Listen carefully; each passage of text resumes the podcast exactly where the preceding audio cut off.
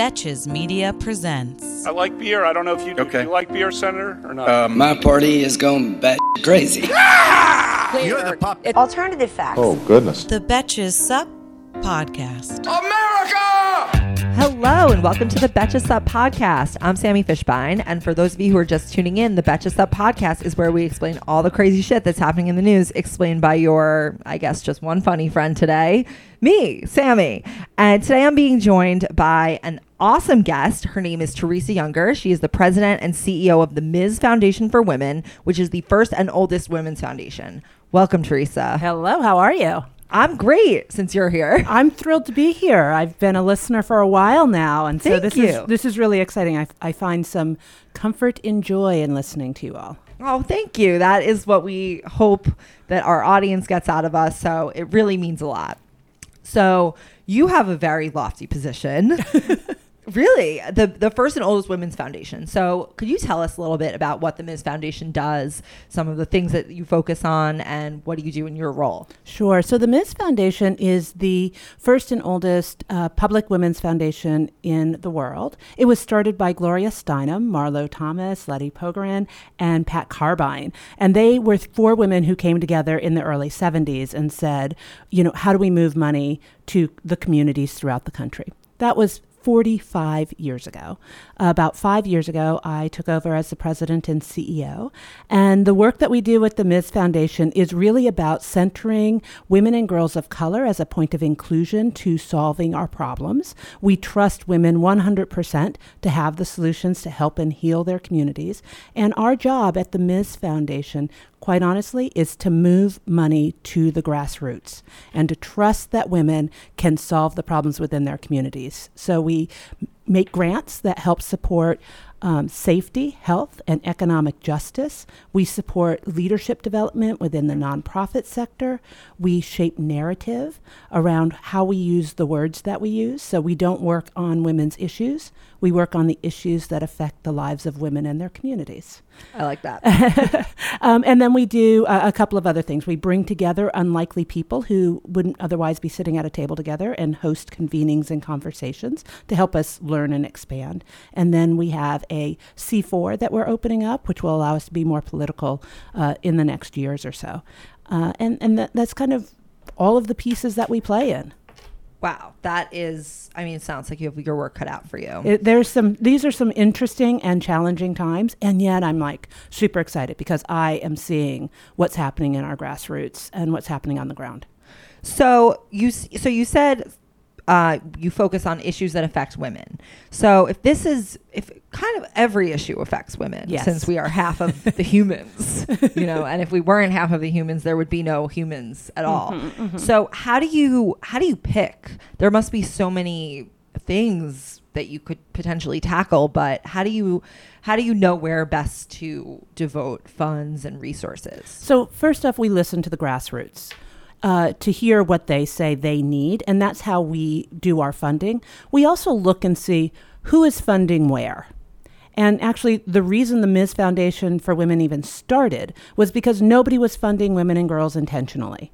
And, um, and so that's how we start this conversation. And then where are the gaps? We ask ourselves, what do those gaps look like? Who needs to be funded? So in the past five years, we've been funding around safety, which is redefining safety from a black, queer, feminist lens, which looks at mass criminalization, incarceration of women of color, state-sponsored violence.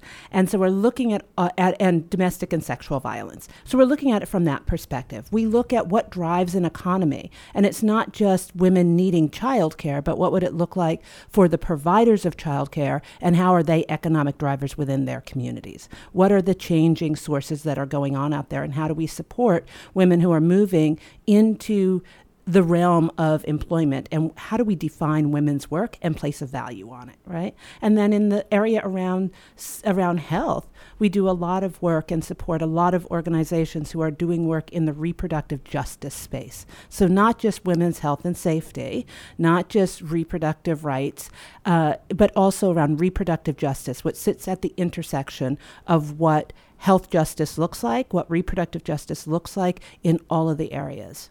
So I assume you're quite active with the recent abortion bans that have been coming out. What, just because you, we are talking about reproductive justice, can you define reproductive justice? And then I guess tell us a little bit about what the Ms. Foundation is doing around this recent issue. Yeah, or this recently very, I don't know, it's it's picking up steam Right. as of late. Yeah, so about 25 years ago, a group of women of color came together with a grant that the Ms. Foundation had had provided for them to really start looking at what were we talking about. We're not just talking about abortion access. We're not just talking about um, health in one way. We're looking at all of the lines that tie into.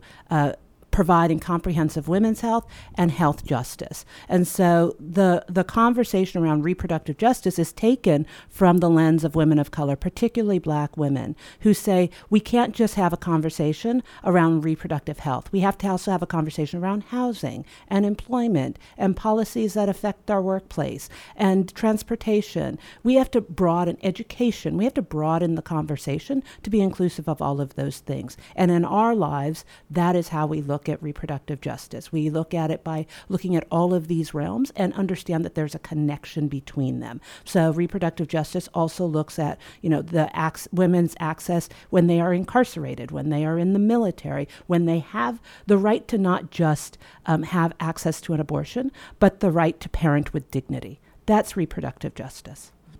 So there's so many there's so many discrete issues around around this. So how is it that you are able to manage all of these different groups? Like how does it like work really just in essence on the ground? Like who how do you find a grassroots organization that's working on education and one that's working on incarceration and one that's working on um, healthcare or something like that? How is it that you how is it that the foundation is able to really re- reach all of these things because it's so broad? Right. Well, there's a couple of things that we do. One is we've been around for 45 years, and then we start asking the questions. We don't go in with the answers, we go in with the questions.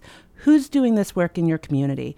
Who needs help doing this work in this, this community? What are they doing that is uh, that needs to be supportive? Oftentimes, organizations that are led by women, and particularly women of color, have been doing the work on a shoestring for a very, very long time. So we start asking those questions. We go in, we talk to the community members, and they'll say, "Oh, you know, so and so, Women with a Vision in New Orleans, they're doing this. Mm-hmm. Young Women United in New Mexico, they're doing this. Mm-hmm. Act for Women and Girls in California, they're doing this, right? SisterSong in Atlanta, they're doing this. And so we are able to then like hear what's going on. One of the th- key things that we do also is we allow those women to come together to share what they are doing.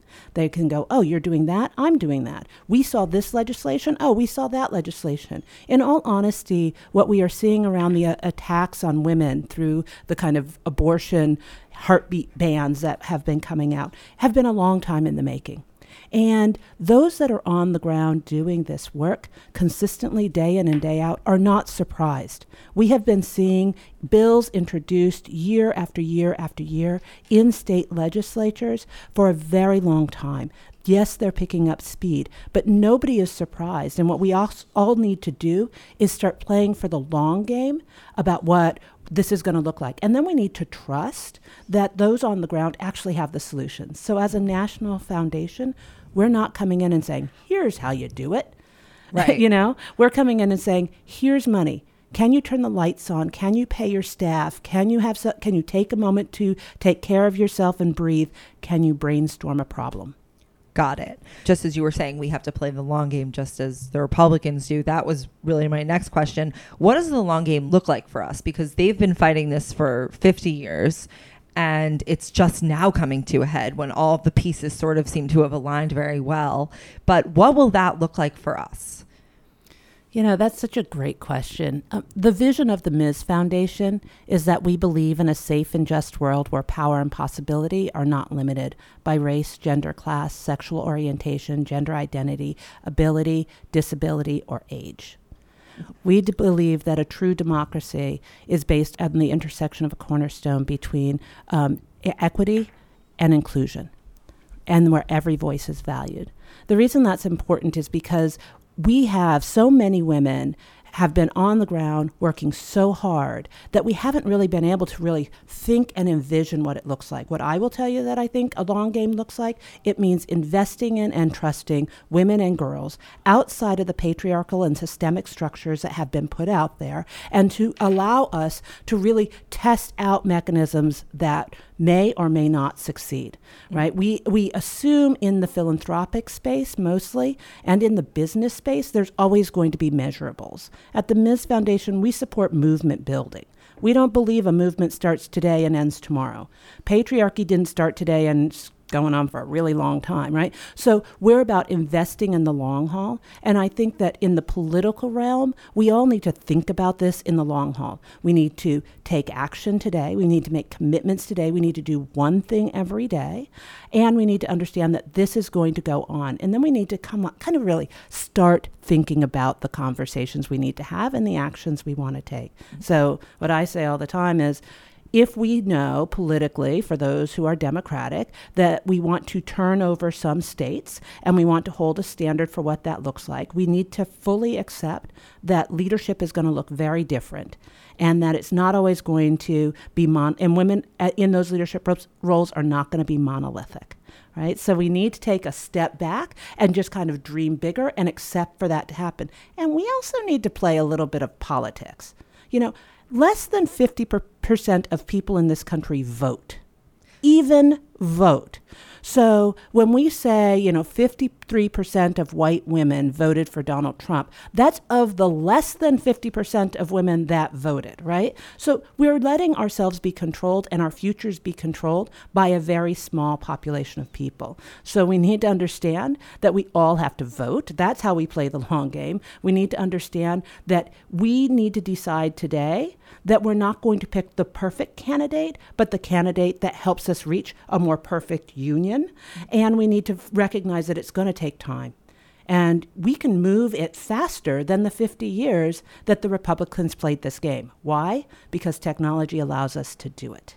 And because more people actually believe in it. Absolutely. Yeah. I mean, two things you said. One is that that statistic about white women kills me every time I hear it. I'm like, not all white women. It's true. it's true. but I'm also probably not the listeners of this podcast. And something else you said that I think is really important is about philanthropy looking at it as something that there's measurable that you have to get to, you have to get to some metric by the end of the year.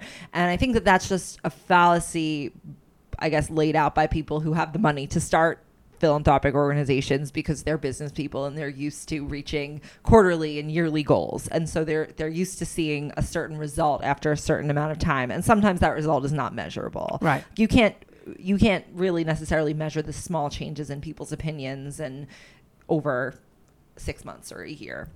But something else that you um, mentioned is related to a news item that just came out this morning, and that's that Kamala Harris came out with a new policy proposal, or I guess just an idea that she wants to make very large companies essentially certify that they're paying men and women equally. What is your take on that type of policy? Do you think it would be effective? Um, and do you, or do you think there's something else that we should be doing to move the pay gap? I, I think the pay gap is one small area. So whatever we can do. What does transparency look like for salaries, which is significant, right? If they guarantee, certify, whatever. What does it look like if we um, actually start um, publicizing salaries? It can't, in reality, just be the big companies, though because most of the workers, most of the new jobs in this country are going to be in the service sector. And those are going to predominantly be women and women of color. And so we really need to start having a broader conversation on what is the value of quote unquote women's work. What does it mean when we're going to educate a when a teacher is going to educate a student and making sure those salaries are appropriate. Um, how do we want to fund effectively state government, which has more workers of, that are women and women of color in them? So, what does that all look like? I think I think we got to start somewhere. So, I am never the sayer of, is that really going to be effective? Let's try it what happens when we actually set out there the solidness of our intentions? Well, we could then look at Europe because there are some Scandinavian countries in Europe that quote unquote had quotas, right? And all of a sudden, their boards, their employment, the idea of having universal health care, uh, universal child care, and, and, and paid maternity and family leave, all these things help diversify a workforce and helped ensure that there was equal pay at the end of the day. Well, it's funny you bring up quotas because quotas are, I mean, they're definitely a thing of the American past. And you'd think that all the people who want to make America great again would want to go back to the quotas. like, we had them, we can go back if Right, they want right. that again. That's fine. Um, but just speaking of Kamala, I'm a big fan of hers. Yes. And I mean, I pretty much favor all of the female candidates, although I like Pete Buttigieg too. Um, but I hear, I keep hearing the same thing, and maybe I just live in a bubble. But I have a lot of people who are like, I, even women who say this to me, who are like, I really love Kamala or I really love Elizabeth Warren, but do you think America? They'll ask me like, do you think America would really vote for a woman? And I I don't know what to do with that question. Do you- I'm sure you've had you've I get that question, yeah. And I want to be like, yeah, I think that they can, but then I'm like, maybe I just live in a total bubble, So I and think, maybe people aren't ready. yeah. So I think what's interesting is we should be asking ourselves: Is America really ready to vote for the most qualified candidate? Period. I don't know that we ever have been. Exactly. And That's so another- yeah. it's a it's a separate set of questions. It's Yeah. a separate set of issues. Um, but I do think that we have to call out the sexism that uh, Hillary Clinton was ha- had faced. Right, she was probably the most qualified candidate ever, and people chose not to vote for her. Have we moved further than we were four years ago, five, six years ago now? Um, I hope so. And I also don't think we need to settle on any one absolute candidate. I think we need to start strategizing and asking our own selves questions about what do we want to hear from them.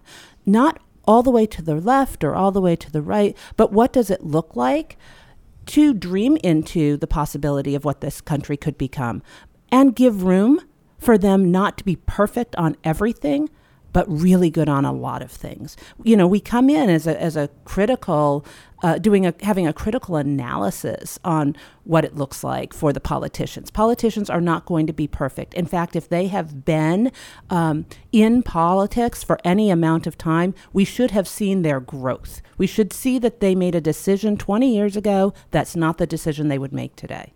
And we need to ask them about that. So I would like to say we are ready for a woman president. I would like to say we are ready for the most qualified candidate to be the president of this country, to lead us in the world. I think we need to take a moment to just recognize what that looks like for ourselves and then to start speaking truth. I mean, that really is so important. Why aren't we? What makes us uncomfortable about it? Um, and, and, you know, that's why we're in the situation that we're in. We actually played too many courtesy games, if you ask me, of, well, we don't want to offend. Right. Right.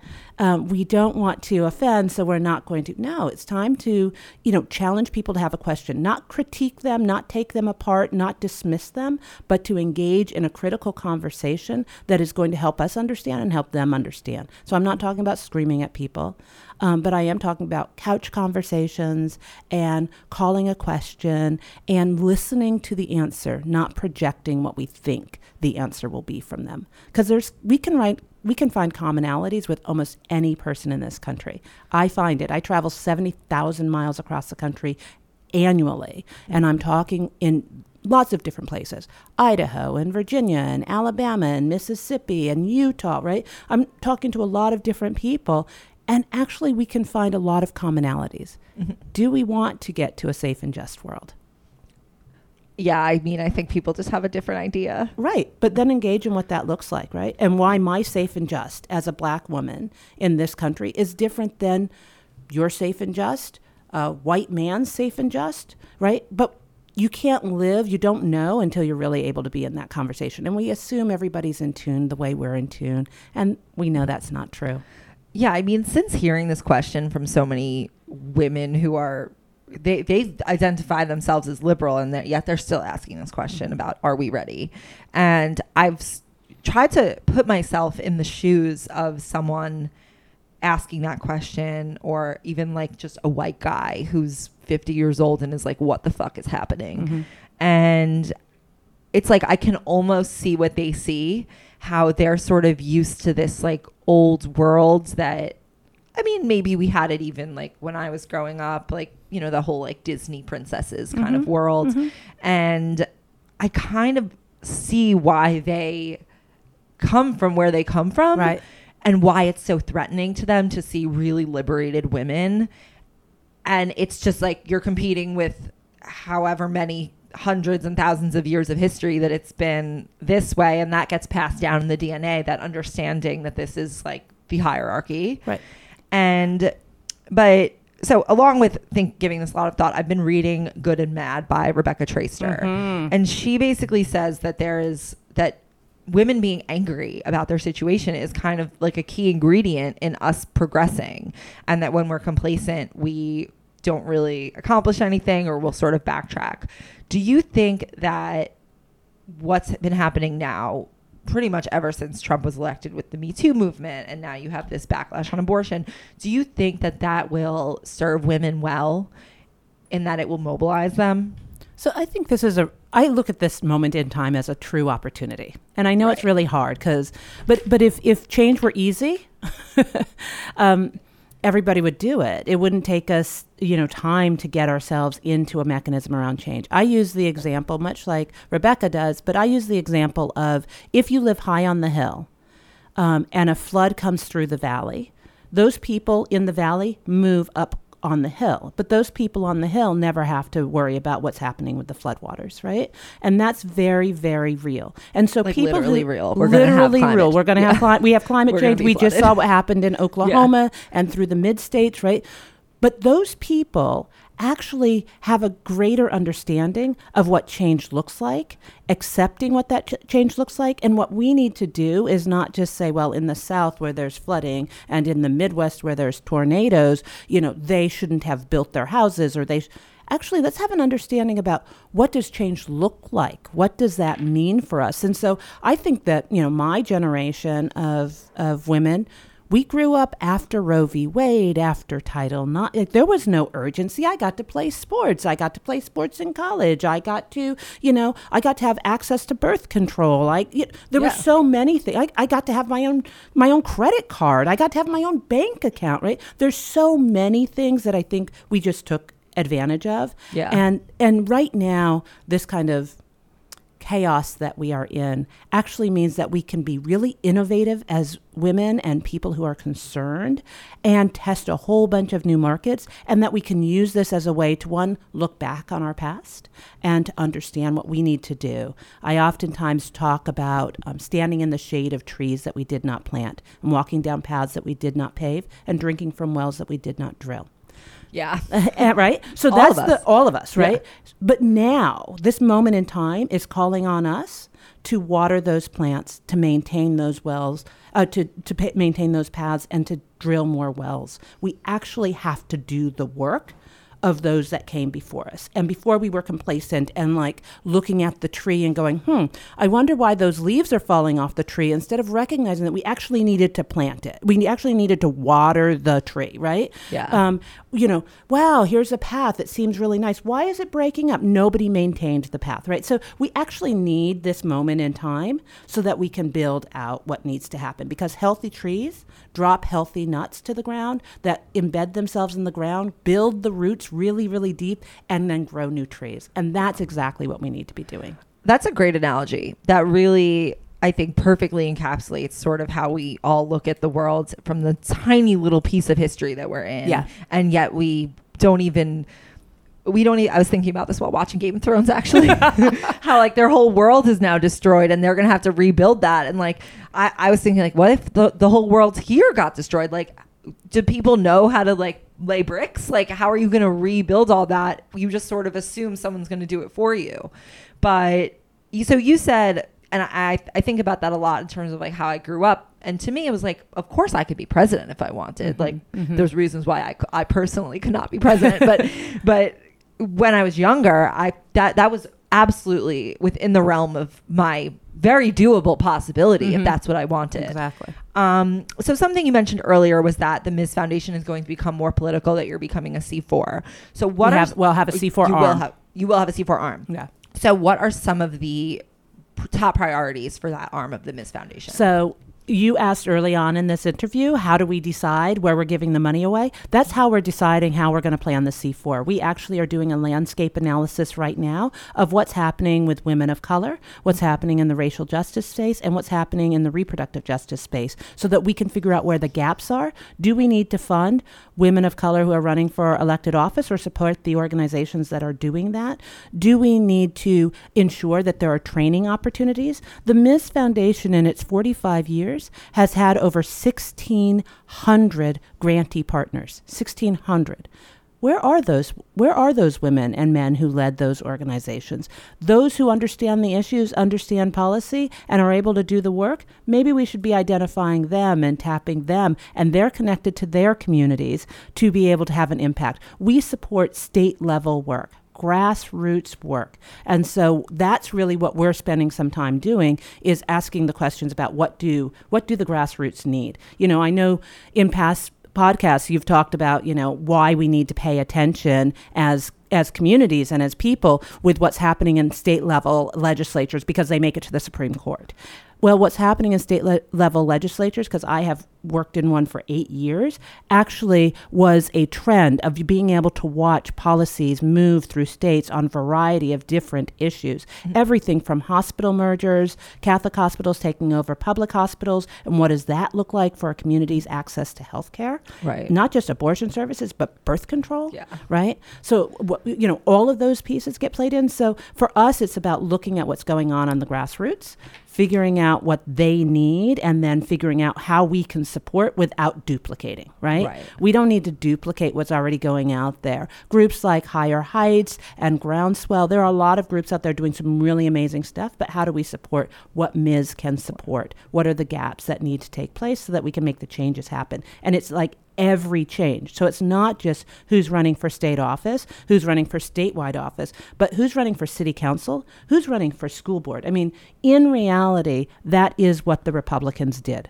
Yeah. They paid attention to dog catcher. Why? Yeah. Because dog catcher actually meant that you had some credibility to get people to vote for you. That's what we need to do. We need to pay attention to dog catcher, and we need to pay attention to health commissioner, and we need to pay attention to uh, city council and to mayors and to first selectmen and to um, you know uh, the the the broader and broader circles that go out in that space. What's happening in county government what's happening in state government how are who is leading in state government who are the governors that are leading in state government. Not because we believe in them 100% but because we can influence them. And what people don't know and what I learned from working in state government is literally 5 phone calls will make a local legislator think that the house is burning down Right. so we just have to we have to be in contact with them. Right. Even if you didn't vote for them, you need to hold them accountable. Right. And then you need to give them room to run again and vote for them or vote against them. So growing up, my mom always like said this to me, mm-hmm. and I was just like, "Can you explain why, though? Can you explain why that matters?" So how, and and that's I think the gap that a lot of people have, and it's that, and I think the five phone calls thing is like that. Yeah, you just need to get people to think that it's really about volume. It's just about more voices being in in the game and you think oh i only have one vote it comes around once every four years maybe two if you're like super engaged but it's it's really like the everyday person and getting why is it that republicans can see the significance of those roles and those small actions but it's kind of out of the liberal head to see that Yeah. You I don't know that I have that answer because that would mean I'd have to have spoken with a whole bunch of people and done an analysis. but and I wouldn't say that I, I have I have done that enough. But what I would say is we forget that government is the people. Right? Government is the people. you're paying them we're paying them but they are also us we you know when you when you vote every, almost every community in this country will vote for their local tax structure every community, every dollar that you earn, some portion of it is going to pave the roads in your town, to ensure the education system, to make sure the water is good, right? And so everybody can see where this impacts and you know there's been a there's been an adjustment right? We haven't had enough people uh, really paying attention to what that looks like and understanding that government is them and they get to make the decisions in it. It's not just what happens every two years and what happens every four years. There are local elections that take place for everything, and you don't have to know all of the answers. That's the other side of it. People think they go into a voting booth and they go, "I don't know any, I don't know all of the answers around this, so I don't know that I should vote on it." And you actually should vote on. You sh- actually should vote on it how do we so i mean i was just as you're describing this and how there we vote on literally everything i can't help but think that it's somewhat of a privilege to have the time and the access to understand uh, all of these details and these intricacies and how they'll ultimately affect you. What about someone who is you know single mom working two and a half jobs and where where did where does that person get the agency to really be a part of this that person is the person in every single community out throughout this country that needs to be the one who gets gets their voice heard the most. Right. Right. And right, they so need it the most. They need it the most. They need to have a common shared values about what they what what's important to them. And one of the things that I you know say is you, you don't have to know all of the answers, but maybe we need to de- we need to figure out that we want people to truly participate in government, mm-hmm. in the structures that are out there. Should we have a day off so that everybody gets a day off, or you, we extend our voting uh, options so that you have a lot larger amount of time to vote? Do we do what they've done in Colorado and mail the ballots to your house and then just make sure you get it back? Let's figure out how to encourage everybody to participate. We need to have a shared set of values that actually looks at what it would look like if everybody's voice got heard. And then we don't then we can say to the mother who's working two jobs, you know, read this one pager. Here's some information. You know, what are the questions? What are the things most important to you? Have you talked to this person? Let us help you out. Mm-hmm.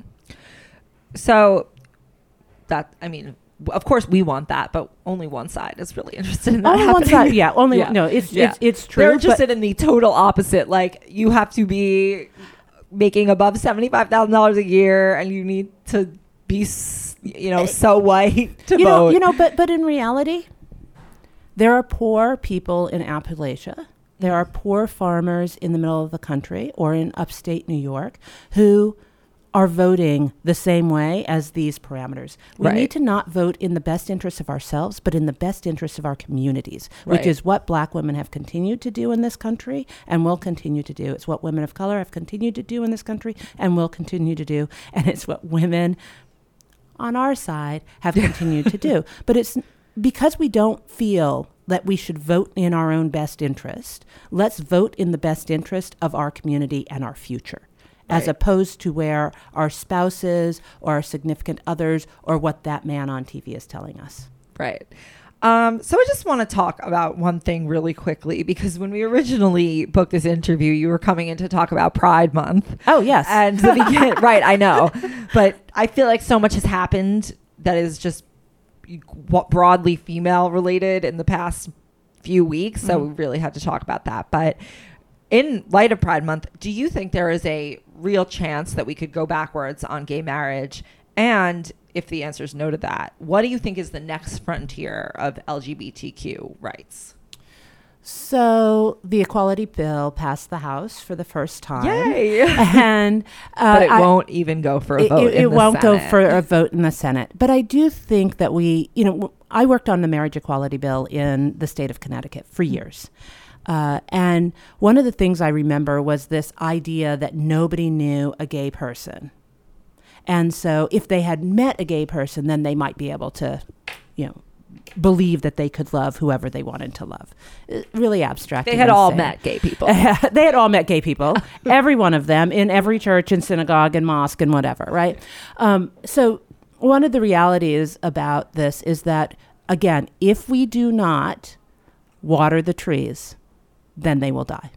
And I think we all, uh, many people thought, you know, once we have marriage equality, we have everything else. Everything will get covered, and there are you know the Constitution, the the law, many laws on the books were not written for women, women of color, LGBTQ people, and so we are left out. And to assume that the courts and that individuals are going to understand that um, is wrong. We're going to have to go back through legislation and through the courts to make sure that we can ensure the rights are are covered. And so I don't know that we will go back.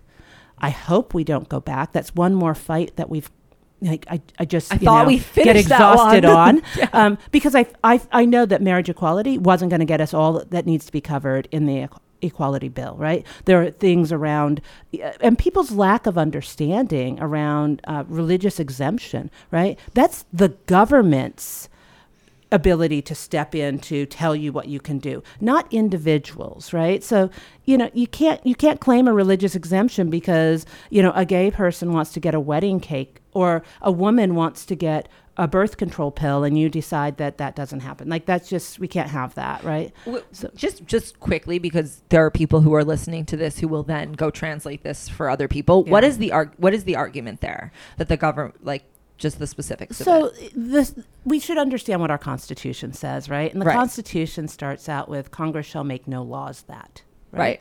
And so when we think of that, we you know this happened. Um, uh, in on so many levels over time, where we saw that we carved out for those who didn't believe religiously um, the equity of what needed to happen. We carved them out of the bills. We have to actually stop doing that, right? Because Congress shall make no laws, you know, is one thing, but you as an individual um, don't get to deny the rights of others because Congress is saying to you, you have to respect the rights of others, and and so it's a little bit con, you know, in the context of it all, it's a little bit, you know. Um, people think that government making laws is telling them what to do. No, government making laws in these cases is around protecting the rights of individuals, ensuring that they can they cannot or will not be discriminated against.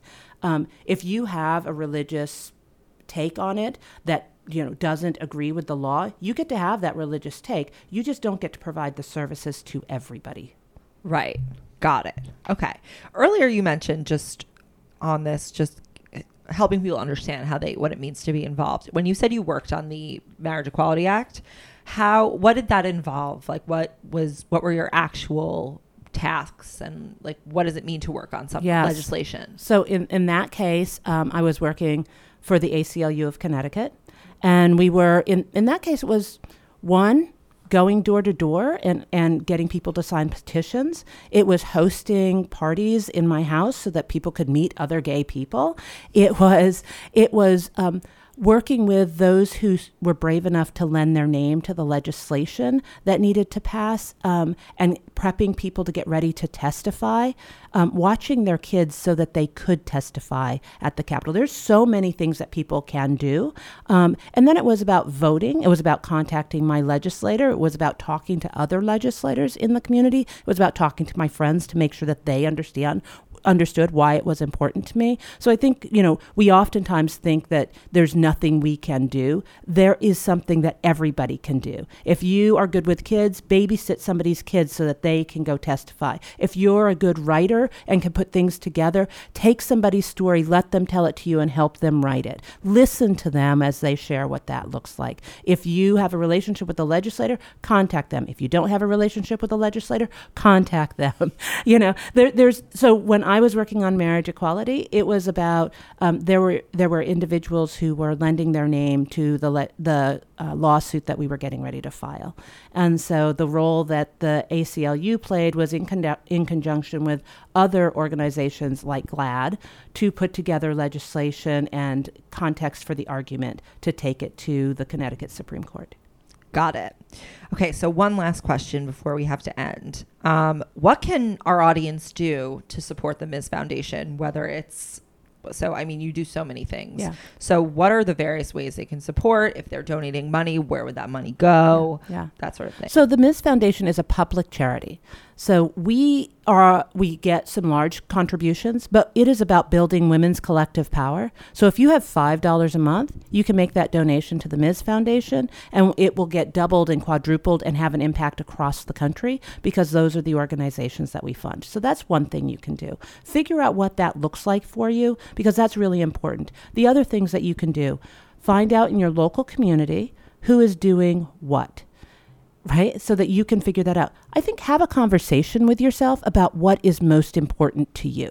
Knowing yourself, knowing what your values are, and knowing um, what things really touch your heart, and then commit. Doesn't have to be 70 hours a month. Commit two, five, 10 hours a month to an area, an organization that is important to you. Um, talk to people actually then listen to people about what stories they are telling, what issues are important to them. Expand yourself, not just those who think like you, but those who don't think like you. And in some ways, take trips to places you thought you would never go. Get some miles, So guys. Get some miles. Go visit the South. Go visit the country. Go visit the middle of the country. Understand that every person in this country, most of them that I talk to, have a passion for this country, have a passion for uh, shared values. We just haven't talked about what that looks like, right? Don't we want an educated community? Shouldn't we have free, affordable, uh, comprehensive education that's supported on every level? What does that look like, right? We, we know both Republicans and Democrats will agree that school loans are too much and we should figure out how to get rid of them. And yet, when we start having those conversations, we find ways to separate ourselves. So Right. I always say, go to places you never thought you would go to and just listen. Don't walk in thinking you have the answers because we need to understand that there are answers out there that we can't even dream of because we don't understand what everybody is dealing with. Got it. So where can our audience find you? Find the Ms. Foundation. Yeah. yeah. So you can find us on all all avenues of Soch, um, but you can go to uh, our website is forwomen.org. We are working on gender equity, and so we really want both men, women, gender nonconforming, and anybody who defines themselves in between to go to our website, take a look what's up there. You can also follow us on Twitter, Insta, and Facebook, and all of those are Ms. Foundation. You guys know what that is. And right. Ms. is just let me just make sure. Ms. Yeah. is MS. Ms. It's the you know it's the neutral alternative to um, uh, how women could and should and have been able to define themselves when they are married, whether they are married or not. And so we always had Mister out there, right? Mister meant you could be married or not married, but we didn't have those alternatives until 45 years ago. Right. Well, that's because women get their value depending on whether they're married or single. Let's be honest. Uh, of course. yeah. All right. Thank you so much for joining us, Teresa. This has been really, really enlightening. So, until the end of democracy, I'm Sami Fishbein, and this has been the Betches Sup podcast.